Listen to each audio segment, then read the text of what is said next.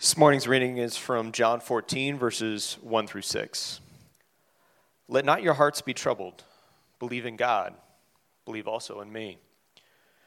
In my Father's house are many rooms. If it were not so, would I have told you that I go to prepare a place for you?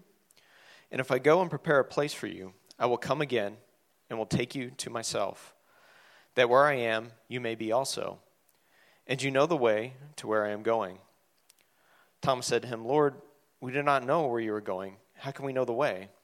Jesus said to him, I am the way, the truth, and the life. No one comes to the Father except through me. This is the word of the Lord. You may be seated. All right, thank you, Eric. Morning, Redemption. Good to see you all. If you're new, my name is Frank. I'm the lead pastor at Redemption Arcadia, and we are glad that you are here worshiping with us uh, this morning. Um, I know Malia took care of one of the announcements, but I actually have two others. Uh, if you'll just uh, hang in there with me on these. Uh, the first one is Redemption Church is pregnant. Let me just let that s- settle in for a second. It's, it's kind of like the Arcadia ethos lately, you know. There's a lot of pregnant people in Arcadia. But anyway, the church is pregnant. Uh, we, are gonna, we are in the process now, the early stages of planting our 10th congregation. Uh, I want to tell you a little bit about it because it's going to affect us uh, more directly than any of the other uh, congregations. Uh, if you remember a couple weeks ago, um, uh, Seth Trout was here preaching. He's from Gateway out in Queen Creek. Uh, there's another pastor out there named Josh Watt. He's been with us for a number of years, young guy, but he's been with us for a long, long time, comes to all the uh, preaching uh, collectives. Uh, he runs their student and family ministries out there, which is uh, about 500 people. So he's running a medium sized church already. Um, he believes that God is, he feels the call that God is uh, calling him to plant a redemption uh, church, and um, the, the lead team has worked with him and has clearly affirmed that. He's been through all of the assessment process, and he's going to be planting in North Phoenix somewhere. Um, now, this is going to take a little while. He probably actually won't launch until uh, extremely late 2020 and more likely early 2021. Um, but just so that you have some, uh, some understanding of where this might be, where they're looking initially uh, is in the area north of Cactus, south of the 101, uh, east of the 17, and west of the 51. Now, I will tell you, I will t- that's a big area, right? But I will tell you that my intuition tells me that they will likely end up somewhere either in the Moon Valley area or along what we would call the 51 corridor. It just seems that those would be the two most likely areas, which means he might even end up a little bit east of the 51 if the, if the right property and the right situation uh, came along. So, obviously, we're going to be uh, the closest um, congregation in terms of, of uh, uh, uh, geography, and we're excited about that. Uh, and so, uh, I've already been working with Josh to tell him that we want to partner with him in this as much as he would like us to, and as much as our congregation uh, individually would be interested in, in doing that. And so, uh, one of the things we're doing is that he is, he is working through uh, May at Redemption Gateway, and then uh, he and his family are going to move somewhere into the North Phoenix area and, and start his work there on, on launching, developing communities, and, and working with people who specifically have an interest in, in church planting. Uh, one of the uh, um, uh, Sundays in August, he is going to be coming here to preach all three services. And on that Sunday, also, we are planning to have a lunch after the second service so that he can also do some vision casting and answer any questions from anybody who would like to come uh, to that lunch. Because uh, we know for a fact, based on our surveys, that Redemption Arcadia has uh, a number of people who come from uh, that North Phoenix area down here. It doesn't necessarily mean that you are destined to leave Arcadia, but it may mean that you are thinking, I would like to help Josh in this new venture and, and maybe help him plant. And so this would be a way for you to be able to get more information and get connected uh, with Josh to be able to do that and get your questions answered. Uh, the only thing that uh, Redemption Church Big R is asking of our congregation is that if you are interested uh, in more in what Josh is doing and you're thinking that you're interested in helping him plant, which we would love, we would ask that you would come through the leadership at Redemption Arcadia so that we can connect you properly to Josh Watt. So that's, that's our ask. That's sort of our loose plan now for the next several months. Um, but this is happening. This is a go, and we're very, very excited uh, about it. And, and we think this is a, a wonderful plant for Josh and a, and a, and a great thing for, uh, for him. So if you have any questions about that, be sure to get in, in touch with me. I'd be happy to uh, answer any questions. But like I said, there's no rush. He's going to be here in August and probably won't plant until January, February 2021. Okay? So that's the first announcement. That was like a sermon in itself. But here's the second announcement. I know, we got a lot to say today. Here's the second announcement.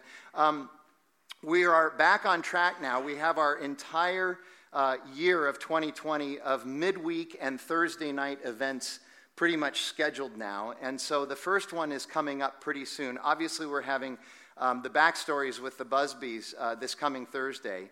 Uh, but the following Wednesday, the following two Wednesdays, Wednesday, March 11th and Wednesday, March 18th, uh, Trey Fraley and I will be teaching a midweek uh, uh, study on the authority of the Bible and how to read the Bible for all of all its worth. And so, uh, the first night we're going to talk about very simply what is the Bible. Uh, and I know that sounds really basic, and there will be some basics there, but if you've ever wondered how the Bible got put, to, put together and what is the chronology and, and how are the messages different in each of the books, all of that, that first night would be really, really helpful for you. And then the second night, we're going to talk about how to read the Bible, how to get more out of it as, as you read it. Uh, both nights are going to be set up where there's some uh, sort of lecture or discussion or teaching for 30 to 40 minutes. And then for the last uh, 20 to 30 minutes, we're going to open it up for questions and people can ask questions. So that'll be March 11th and March 18th. That'll, uh, th- those will be our midweek um, uh, uh, classes during that time. Um, I will also just mention a little bit of a preview. Tyler, James, and I, at the end of March and the beginning of April, are going to do a midweek uh, class on parenting that we think will be really helpful as well. And, and we, I know we have a few parents around here, so that might be helpful. And parents that, uh, you know, who are anticip- people who are anticipating being parents. So, anyway. Uh, those are my announcements for this morning. If you want more information, uh, go to our website or, or come talk to me. Uh, go to the Connect desk. Uh, we'd be happy to help you out with all of those. We're going to talk about Jesus today, but um, I think we should pray first, all right? Uh, Lord God, it is a great privilege to be able to proclaim your gospel and to teach your word and to be able to hear that. And so help us now as we do that. I pray that you would move any uh, unhelpful human or worldly element out of our way right now so that your spirit would reign completely and freely in our hearts in our minds, and in the way we receive this message. And also, please be the one that guides the message as it goes out as well. Pray that we would be blessed by this time and that you would be given all glory. We pray that in Jesus' name. Amen. So, last week we started a seven week series called Countercultural Convictions.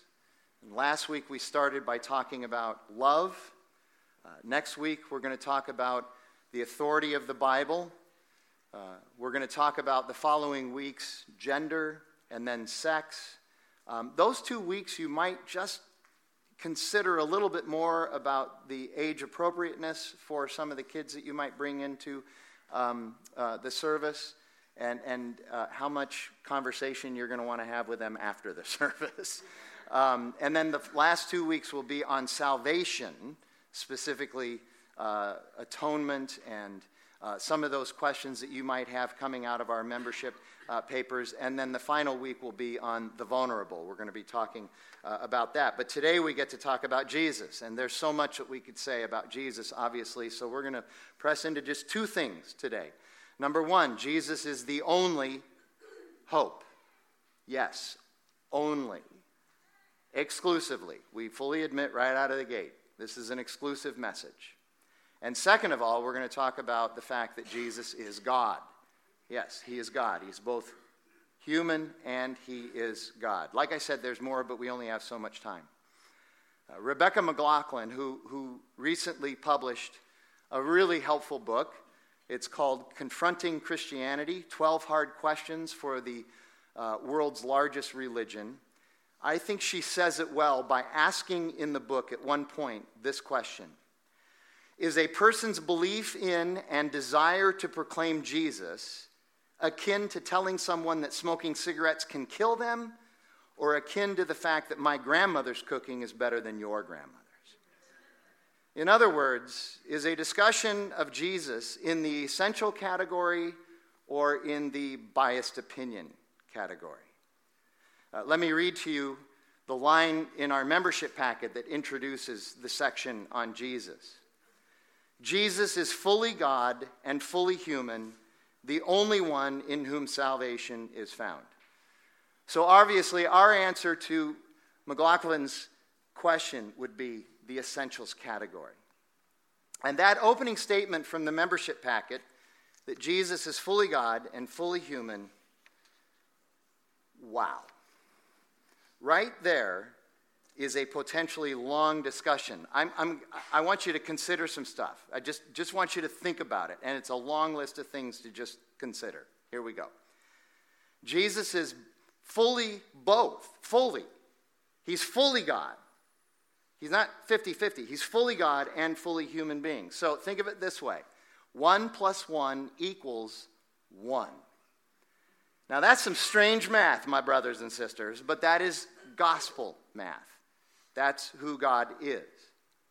But also, the scriptures assert that Jesus is God who became human. Let me just read uh, this passage from Philippians chapter 2, which we read at the Ash Wednesday service as well. But this is a great understanding of that. We get a lot of our what's called Christology or the study of Christ from this passage. Ephesians chapter 2, verse 5 through 11.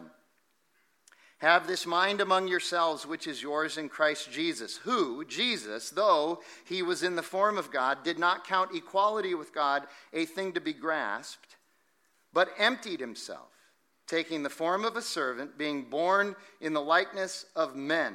We would call that humility. He humbled himself.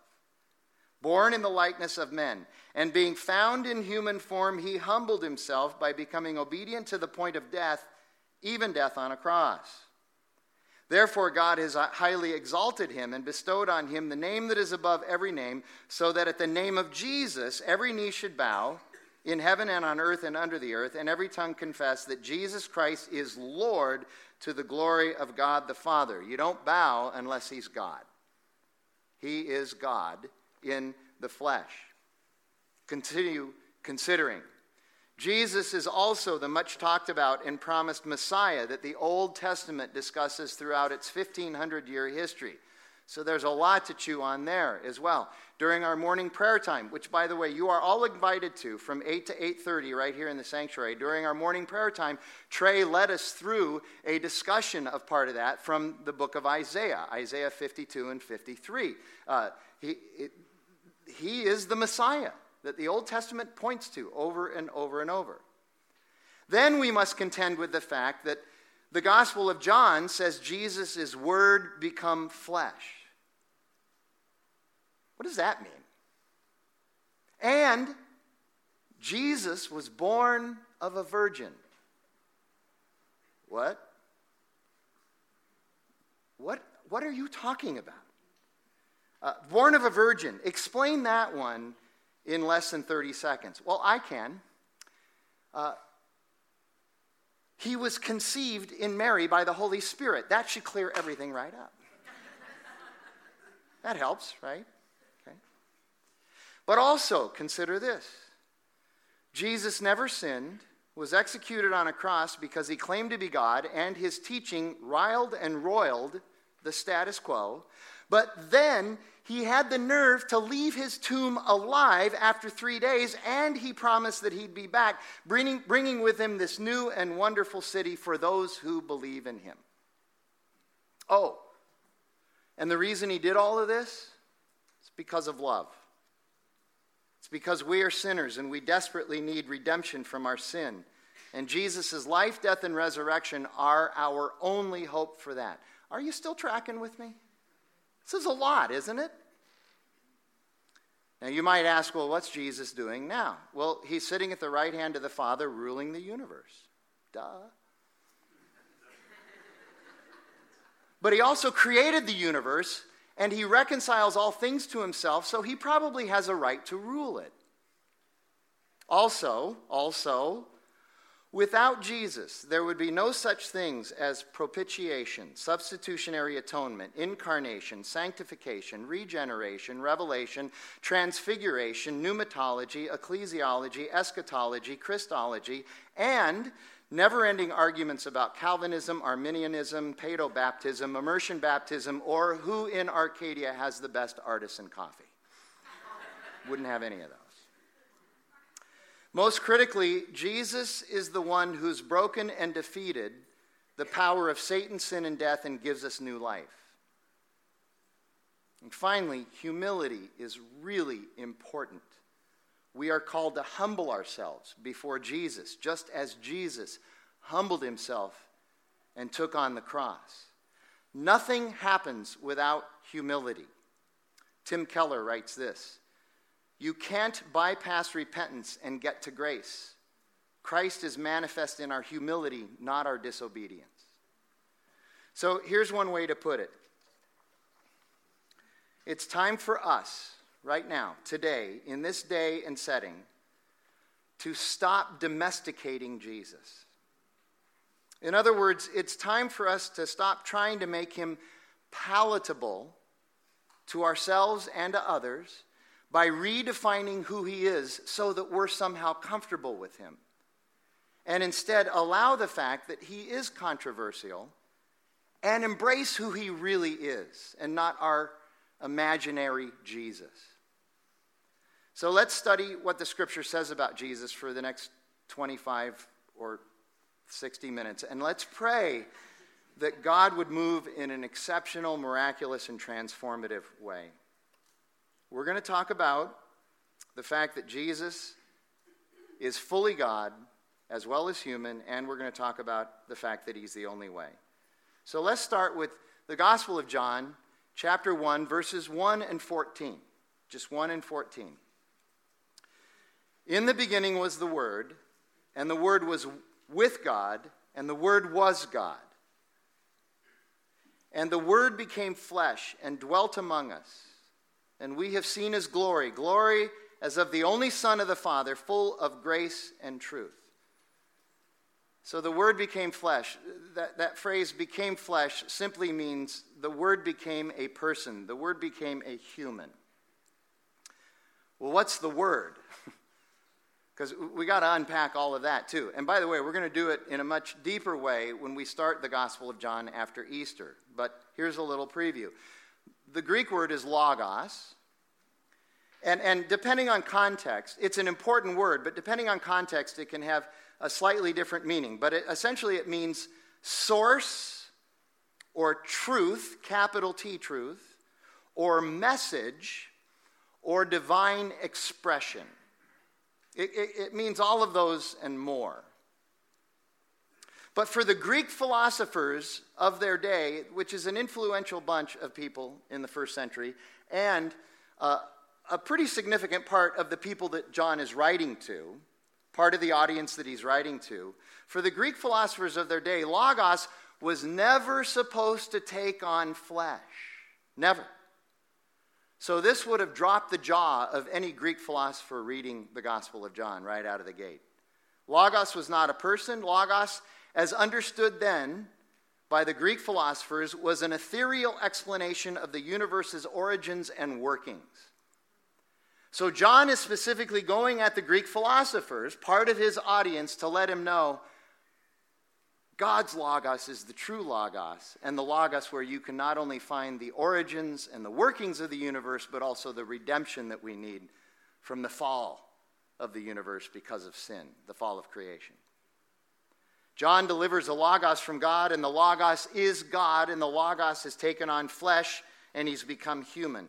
Furthermore, for the Jews in John's audience, because there were Jews also in his audience, the construction of this section of chapter 1 is an allusion to God giving his law to Moses in Exodus. So the Jews saw this as well. They understood what was going on here as well. And so uh, for the Jew, too, God's law is now a person. That's a change for them as well. God's law has taken on flesh. God's law is no longer just a, a, a, scroll or a tablet or a thought or an aspiration, it's a human being. And although the Word, Jesus, did become human, he never ceased being God. He's fully God and fully man. He simply took on flesh as Jesus, the Father's Son. And it's not just that the Word and the law are a person, this person entered into the full flow of human affairs and experience. He was not just an observer. He wasn't just a puppet master pulling strings. He entered into our condition, our situation. He dwelt among us. Literally, the language there says that he built a house and moved into the neighborhood. And he did that because he loves us. And this is also, this chapter 1 is a foreshadowing of the second coming, where in Revelation chapter 21, God says this Behold, the dwelling place of God is with man.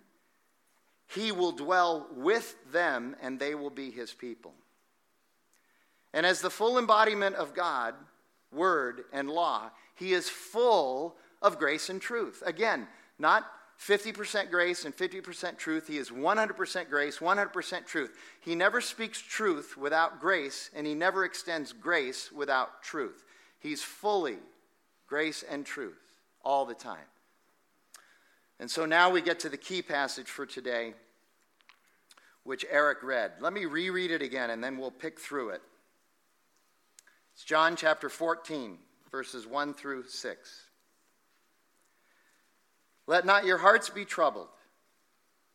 Believe in God, believe also in me. In my Father's house are many rooms. If it were not so, I would have told you uh, that I, I would I have told what I have told you that I go to prepare a place for you. And if I go and prepare a place for you, I will come again, and I will take you to myself, that where I am, you may be also and you know the way to where I'm going. Thomas said to him, Lord, we do not know where you're going. How can we know the way? And Jesus said to him, I am the way and the truth and the life. No one comes to the Father except through me. Now, this little speech is part of the significant and remarkable things that uh, Jesus says for several chapters to his disciples the night before he's betrayed and, and executed with that trial. And Jesus starts this little section, this little speech, by saying, Let not your hearts be troubled. Why would Jesus start there? Why would they be troubled? Well, there's a couple of things. First of all, it was just revealed to them by Jesus that Jesus was going to be betrayed, and the result of his betrayal was going to be execution. These guys had just given three years of their life. They had stopped everything else they were doing, gave three years of, of, of their life to him to be part of his rabbinical yoke, to follow him. They thought they were going to be with him forever, being led by him, listening to his teaching. But he's leaving now. He's going to be executed as a criminal. And second, that means that Jesus does not fit their expectation for the Messiah. The Jewish expectation of the Messiah that would was that he would be a military conquering hero, especially against the Romans in their context, and not a suffering servant who would end up being executed on a Roman cross. So they were troubled. And why wouldn't they be? This is a complete blow to their centuries long expectation of who the Messiah would be. Uh, think of it this way all of us live our lives by scripts. We have in our mind the way things are supposed to go, the way they're supposed to happen. And this was an extreme violation of the most important script in their life. It was going completely the other way. And when our scripts get violated, it creates trouble for us, right? When things don't go our way, when things don't go as expected. So their hearts are troubled. And Add into that the fact that now they are discovering that the Old Testament promise of new life means that in order for something to live, something first must die, and it's not an animal. His followers are called to follow him by denying themselves and pick up their cross, something that he had taught them just about a week earlier in the Gospels. And, and, not only that, his followers must embrace the idea that this is the better way. That his way is the better way than any way they've ever conjured in their mind. That submission and humility is the better way. Very countercultural in their context. Probably true in our context as well. So he's dealing with all the trouble that this might bring to one's heart. It's a legitimate concern. But moving forward, he explains why this will be okay. Jesus says, Believe in God, believe also in me. The astoundingly radical nature of this simple little statement. We usually just blow by this. This was radical for Jesus to say this to his disciples. I, I, just imagine that all the air was sucked out of the room when Jesus said this. Why? Well, since the very beginning, the Jews have been taught that God was one.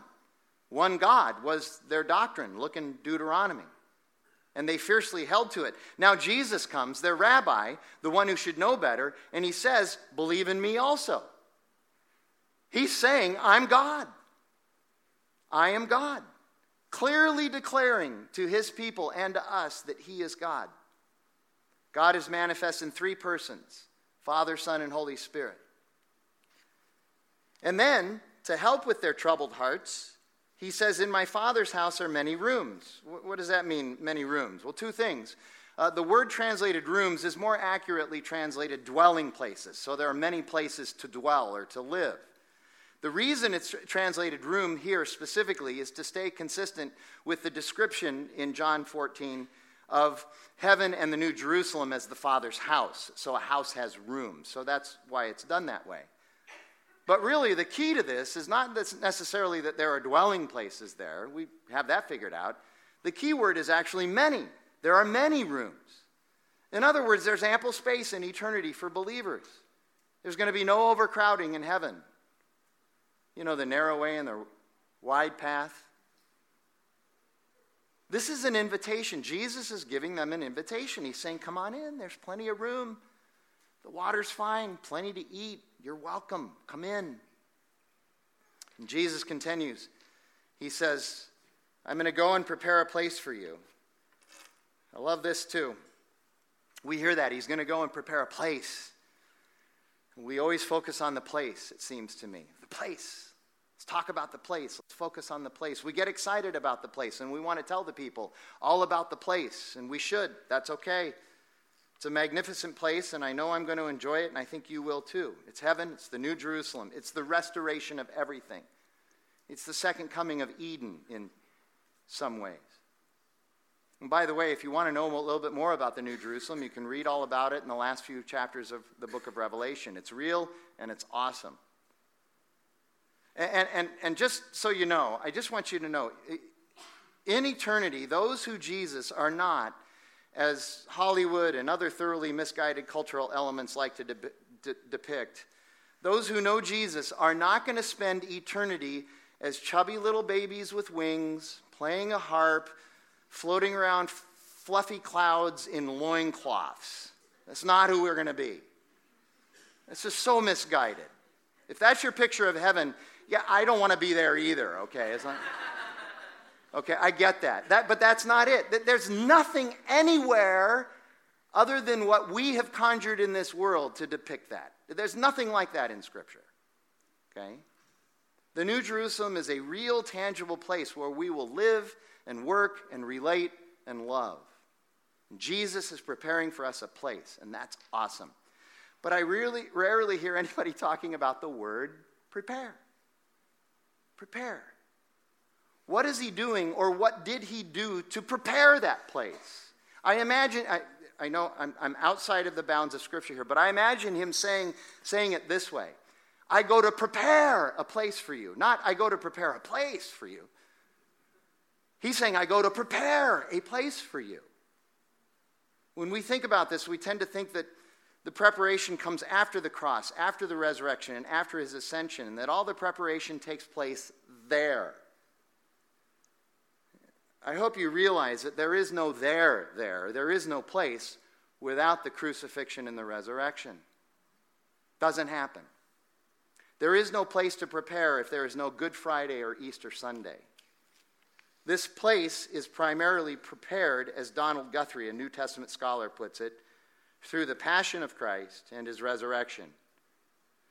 When Jesus said that to his followers then and to you and me today, we need to understand that the preparation he does includes and is dependent upon him going to the cross for us. That is the gospel message. His bogus trial, the beatings, the mocking and humiliation, the pounding of nails into his hands and feet, him hanging on the cross, all of that was preparation for this place for you and me. And then he says, I will come again. Do you, do you, know, do you know what that means? It means he's coming again. That's what it means. No Greek trickery there. It means he's coming again. Jesus is not sitting on his hands in heaven. Jesus is not passive in his ruling of the universe. He has a plan, but he's going to execute this plan in his way, not our way, and on his time, not our time. Then Thomas said to him, we poke fun at Thomas all the time. He's always doubting, he's always got these questions, he's always a bit suspicious. Later on, he questions whether or not Jesus was really raised from the dead, and he says, Unless I see with my own eyes the holes in his hands and his feet and, and in his side, unless I see, you know. I would argue, though, that without Thomas's doubts, we would not have some of the clarity that we have about Jesus. He asks good questions that Jesus answers for us, such as here. The answer to Thomas's question is one that makes absolutely, unequivocally clear who Jesus is. This is it right here. Verse 6. Here's the answer I am the way, and the truth, and the life and no one comes to the Father except through me. Notice the definite articles. He doesn't say, I'm a way, and there are many ways. I am a truth, and there are many truths. There are definite articles there. I am the way, there's no other way. I am the truth, there's no other truth. I am the life, there's no other life. And then, just to be clear, just to make sure we get it, he says, No one comes except through me. Do you see any exception clauses there whatsoever? Any exception clauses? Anything? Any? Any? Uh, we were talking about this at um, Preaching Collective a few weeks ago, and Tyler Johnson.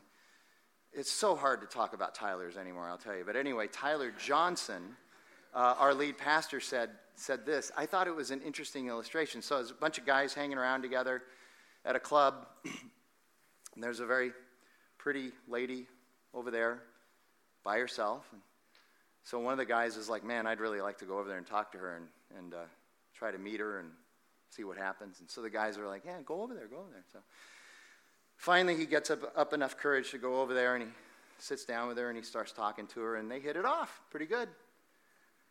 And so, towards the end of the conversation, he says, So, could I have your phone number? She says, Sure. Here it is 555 1234. He goes, uh, You know, I, I don't like that phone number. Um, I, I would prefer to call you at 555 1122. She says, well, You can do that all you want, but you're never going to get me. There's only one way you can get in touch with me through the phone. That's 555 1234. Eh, I don't accept that. That's, I, I don't, I, I, I want to dial 555 1122 and get to you. Why can't I do that? Because that's not the way. You can't do that. It doesn't work that way. And so he goes back to his friends and they say, How'd it go? And he says, Well, I, I asked her for a phone number and she gave it to me, but I didn't like the phone number. I didn't like the way, so I'm, I'm, I'm, I guess I'm not going to go. You see the point we're making here, right? And I know you're going, but that's a phone number. That's science. That's the way that works. It doesn't matter. If Jesus says he's the only way and he is the only way, there is no other way. You can't conjure it. There's no other way. Well, I think there is. I, I know, I'm sure you do. I'm sure you do. I'm telling you that in the end you may be disappointed. You're not going to get her phone number right, or Jesus's. Jesus does not leave room for customization. It's the only way. And, and you say, well, that's exclusive. You know what? We accept exclusive all the time. When have you ever, ever, ever said to somebody, I don't like that phone number, I'm going to call you at a different number? When have you ever said to your commercial airline pilot, I want you to fix the flaps on the wing for takeoff and landing this way, not that? This is a much more tolerant and inclusive way.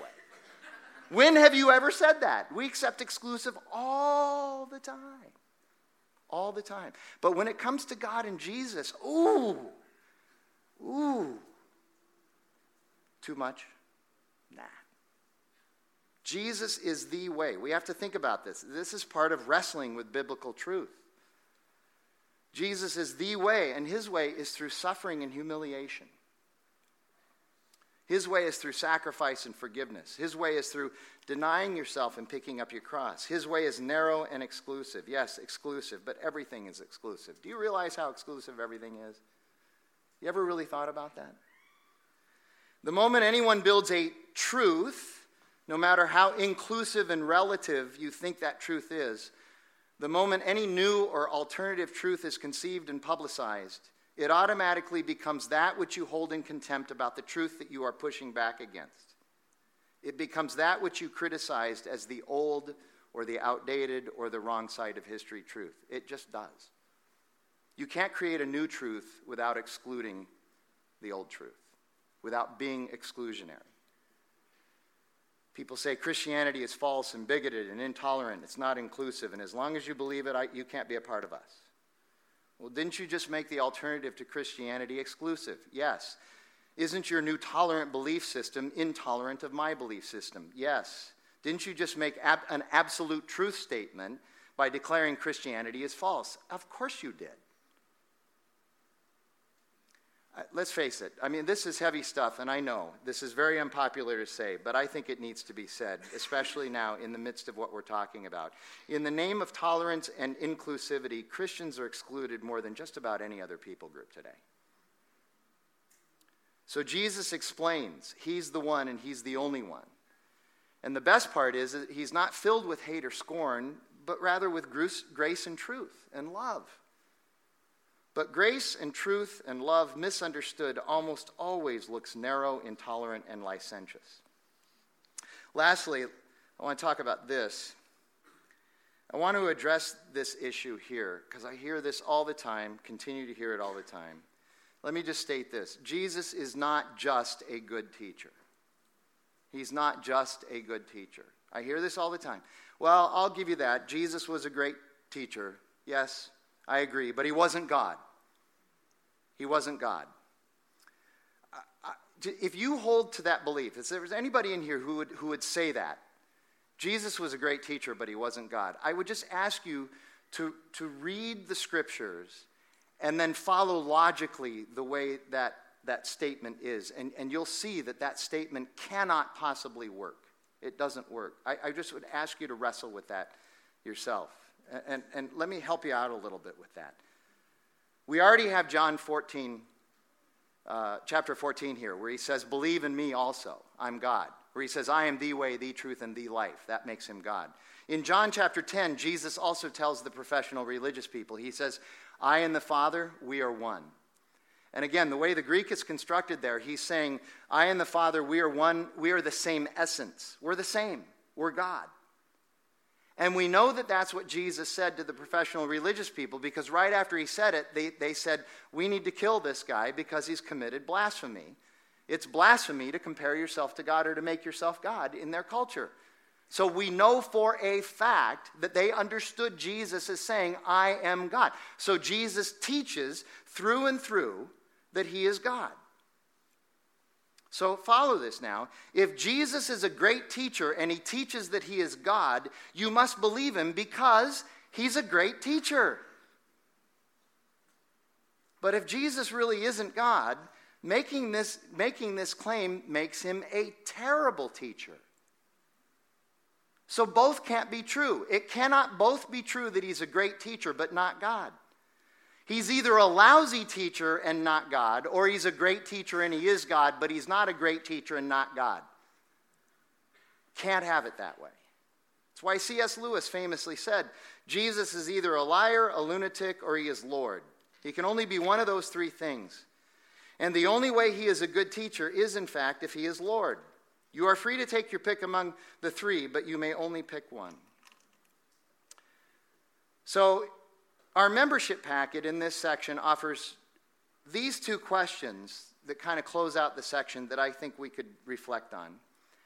And I will propose very short answers to each, and you can use the answers to investigate further if you, if you like. But here's the first question in our membership packet, it asks this question Why are some people okay with believing in a higher power but are offended by Jesus? Personally, for me, I think this one's pretty easy. Those who are willing to believe in some vague, nebulous higher power get to define what or who that higher power is. So essentially and practically, that makes the higher power you. Isn't that convenient? See, Jesus is clearly defined in Scripture.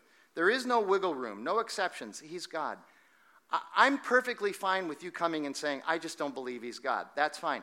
But when you come and you try to make him something that he's not, he's a good teacher but not God, that's where I'm going to go, all right, now we have to have a conversation. Either believe or not. Either you believe the book or you don't. Don't try to make the book say something that it doesn't so that it's more palatable. Here's the second question why is it so important that we know that Jesus is both human and divine? Well, first of all, only God can save humans. No human being, no matter how many seminars you attend, no matter how many degrees you earn, no matter how hard you work, no matter how many good deeds you do, no human being can reconcile sinful humanity to a holy God. And further, the sacrifice for sin had to be perfect, and only God is perfect. So there's that. That's why Jesus is God in the body. But also, Jesus is human because God needed to participate in the human experience to truly connect with us. He had to be us. In order to reveal God's grace and love and sacrifice, he had to do it as one of us so that we could comprehend it. That's essentially the beginning of the book of Hebrews in the New Testament. Jesus is Savior specifically and only because he's both God and human. And that's the gospel. That God came to save us for him from him. That's an amazing that's an amazing message that God would do that for us and it is the only way.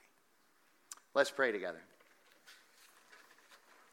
Uh, Lord God, we thank you for your word and its truth, and we, we thank you that there is no equivocation that we can find in your word. That, that, that really this decision lies with us in the sense that we're going to have to wrestle with, with our own presuppositions, with our own biases. And we recognize that we need the power of the Holy Spirit to be able to do that in a way that's going to that's going to draw us unto you effectively and comprehensively. And so I pray that that would happen pray that we would wrestle with you. Those of us who believe, we need to wrestle with you. Because even those of us who believe, there are parts of this word that we are troubled by. And those who don't believe, I pray you would wrestle. The Holy Spirit would come and help you, open your eyes, help you to see, help you to understand. I pray the work of God be strong and active in this room and in our community. And I pray that in Jesus' name. Amen.